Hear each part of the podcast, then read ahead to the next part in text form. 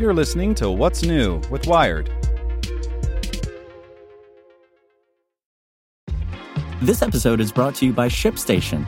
You know, some things take a lot of work, like sending little robots to far off distant planets. And just as that's challenging, so too is running a successful e commerce business, especially when there's so much to do. So I want to introduce you all to ShipStation. Now, I love using ShipStation because of its easy to use dashboard, which makes managing orders and printing labels a breeze and super smooth. Oh, and the customer service is just out of this world. It's exactly what you need to help grow your business. Sign up for your free 60-day trial at shipstation.com slash technews. That's shipstation.com slash technews. This podcast is supported by Tools and Weapons, the podcast hosted by Microsoft Vice Chair and President Brad Smith. Each episode features insight you won't find anywhere else from the center of the conversation surrounding emerging technologies like AI. Right now on the podcast, you can hear a special episode where Brad Smith lays out Microsoft's vision for a vibrant marketplace driving the new AI economy. To hear more, follow or subscribe to Tools and Weapons with Brad Smith wherever you get your podcasts. Hey there, this is the spoken edition of Wired.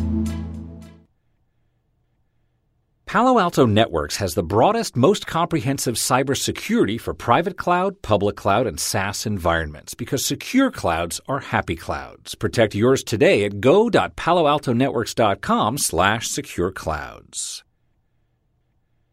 Facebook Messenger finally makes group chat not a total hassle. By Paul Sarconi. For all its virtues, Facebook Messenger works more like email than a group messaging app like GroupMe or Tango. If you want to talk with someone directly, no problem. But it hasn't handled large groups effectively because it lacked some of the key elements that make group messaging fun. It was too simple. A pair of new features called reactions and mentions constitute part of Facebook's bid to make Messenger more inclusive. You already know Reactions as the tool that lets you comment on status updates with a broader range of emotions than a simple thumbs up or down. Now that functionality comes to Messenger, letting you choose one of seven pre-baked replies for those times that you're too busy or too lazy to type something more thoughtful. Someone in your group announces a new job? Simply tap the love reaction and hit enter. Have to cancel movie plans because the theater sold out? Go with a sad.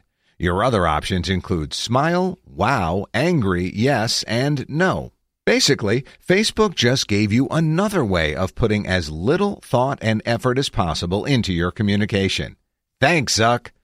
Mentions, meanwhile, takes clear inspiration from GroupMe, the popular group messaging app that Microsoft bought a few years ago. The new feature lets you directly notify someone within a group by putting an at in front of their name. That person's name is then highlighted in blue for everyone in the group message to see, just like in GroupMe.